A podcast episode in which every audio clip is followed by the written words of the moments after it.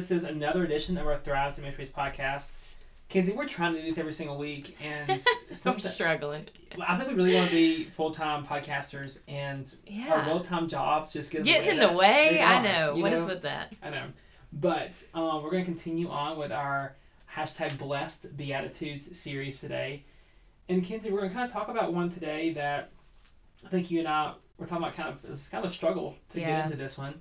Yeah, well, I mean, I think it's pretty simple and straightforward, and so it's kind of hard to think of anything clever and remarkable to say, like we so often find things to say. We're just so clever. I know. yes.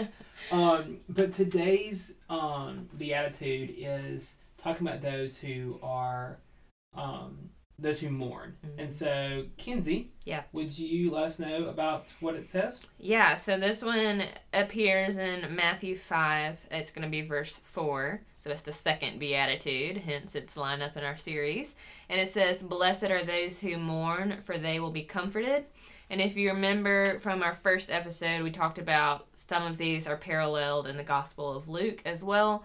So this one's kind of there. It's worded a little bit differently. I actually really like the way this is worded. But this is Luke 6, the latter part of verse 21 and it says, "Blessed are you who weep now, because you will laugh." So, Hmm. kind of getting at the same idea, but in very different language, which I like. Interesting. Mm-hmm. So, Kenzie, what's your first take on this idea of blessed are those who mourn?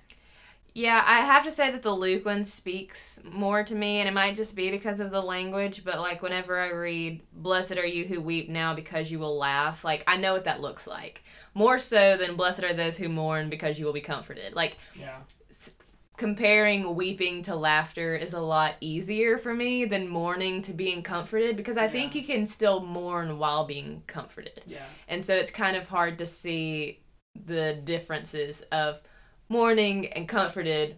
It's a lot easier to see it weeping versus laughing. And this is laughing as in like joyful laughing. Right, right? Not right. like laughing as in like the I don't know how to put it into words, but like the the good laughter, not Oh, as yeah. in like the Like snickering, snickering. snide. type- Yeah. but I'm saying like because I think you can Yeah. sometimes look at that as like the the wrong kind of laughter, but like this is Oh, like yeah. the the joyful laughter, like the I'm I'm in a great mood, like Yes. God is with me, like, the belly laugh till your Like- face hurts. like laugh. Santa laugh. Yes. You know. Um Yeah. yeah. I think about we did a lot of work in I guess I didn't I don't want to say a lot, but in seminary we had a whole section on lamentations. Mm, And just I don't think I'd ever done a lot of lamentations work. yeah. Um but the one thing that I took away from that and we did a lot in our formation class with that as well is that it's okay for us to lament. Mm-hmm. And so I think about this beatitude of like, blessed are those who mourn. And it's Yeah. almost like, blessed are those who lament. Yeah. Blessed are those who take the time to go to God and say, you know what? Not all this is okay. Mm-hmm. I don't know what's all going on. mm-hmm. And so, God, I'm just going to lay it all out for you. Yeah.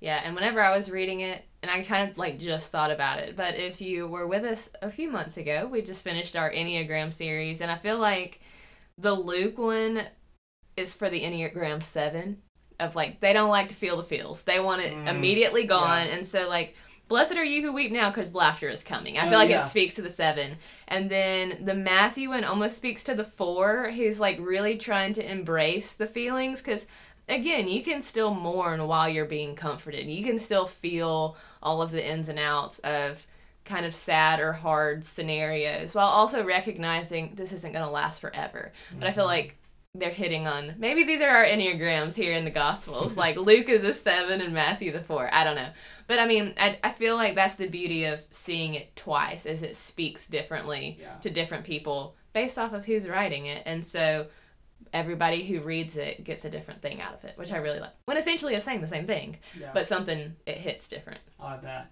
And the commentary that I was reading, Kenzie, was talking about, you know, blessed are those who are mourning the things that they're going through personally. hmm Um, but, but also blessed are those who mourn for what's going on in the world. yeah Blessed are those who are mourning for the Mhm. injustices that they're seeing in God's creation and knowing that they're mourning now, Mhm. um, but that God is working right now to renew all of us. yeah And that's it, that He's working in that every single day. yeah um, and that it's great for us to mourn in that and what we see that's wrong with the world right now, but we also get to be a part of what God's doing. Yeah, which I think is really reflected in the Matthew passage in particular because in verse 7 and in verse 10, really in 9 too, actually throughout the rest of it, you really see this idea of justice and it says righteousness in mine, but there's like a footnote that says that the original Greek word is dikaiosune, which is God's justice. Mm-hmm. And so he, he's really like continuing to say like, hey, I know you want justice, whether that looks like your personal life being just and you being able to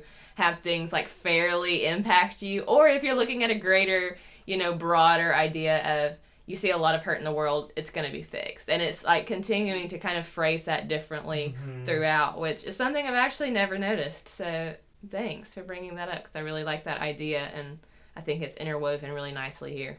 I do like the interwoven part. That's Mhm. really cool. Mhm. Well, Kinsey, that's really all that I've kind of got. I mean, I feel like we could keep talking about this, but it's just the idea that it's okay for us to mourn. It's Mhm. okay for us to lament, and I think I've talked about this a lot. Um, you see emotions all throughout the Bible, Yeah.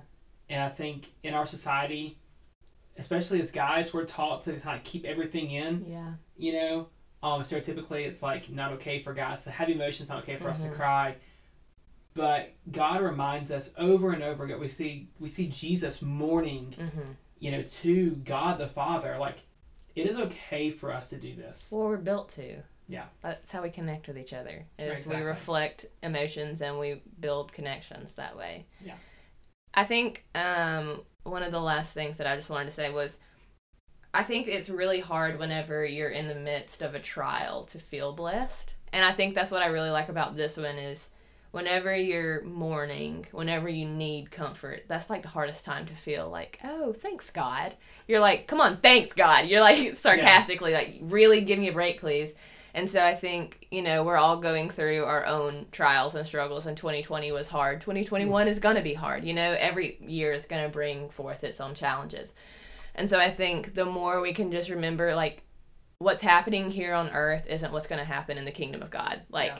it's going to be reversed, it's going to reflect the Beatitudes. And while we're sitting here mourning, we are blessed in a way because that's when we seek God more. Mm. And so if we're intentionally, like really aggressively mourning, we're probably intentionally aggressively seeking after God too, and that's where we find comfort. So I think it's kind of interesting to see like we have our own responsibility here to find comfort when we're mourning because God's like, "Hey, I got you. Like you just got to come to me." And sometimes he has to get to us by giving us something hard to go through or allowing that into our lives, not yeah. Not giving it to us, but But, uh, but not yeah. stopping it because he realizes, Mhm. hey, we can grow this relationship by working through this together in a way that we can't do if you're laughing all the time, you know? And so trying to recognize that Enneagram 4 side of, hey, things that are hard can be beautiful and you can learn from them. And so while it doesn't feel like you're hashtag blessed when you're mourning, chances are down the road you'll look back and see that there was growth there. And just the, for me the idea that god is a god for everybody no matter where Mhm. you are in this journey Mm-hmm. whether you're mourning whether you're laughing god's there Yeah. And he wants to love on you and teach you something. Yeah. Yeah. Well this even the short sweet Yep. kinsey i love it Hashtag Uh, blessed. Hashtag blessed. Well, um, Kinsey, we hope to be back next week. Um, we'll see what life throws us. right. You know, Right. um, y'all keep us in check. But next week is Vacation Bible Camp, and um, who knows Oh yeah. what that will hold for us. You're right. So um, we'll see. But y'all tune in next week and hope or whenever. or whenever, and we'll have another beatitude for you. Bye guys. Bye, y'all.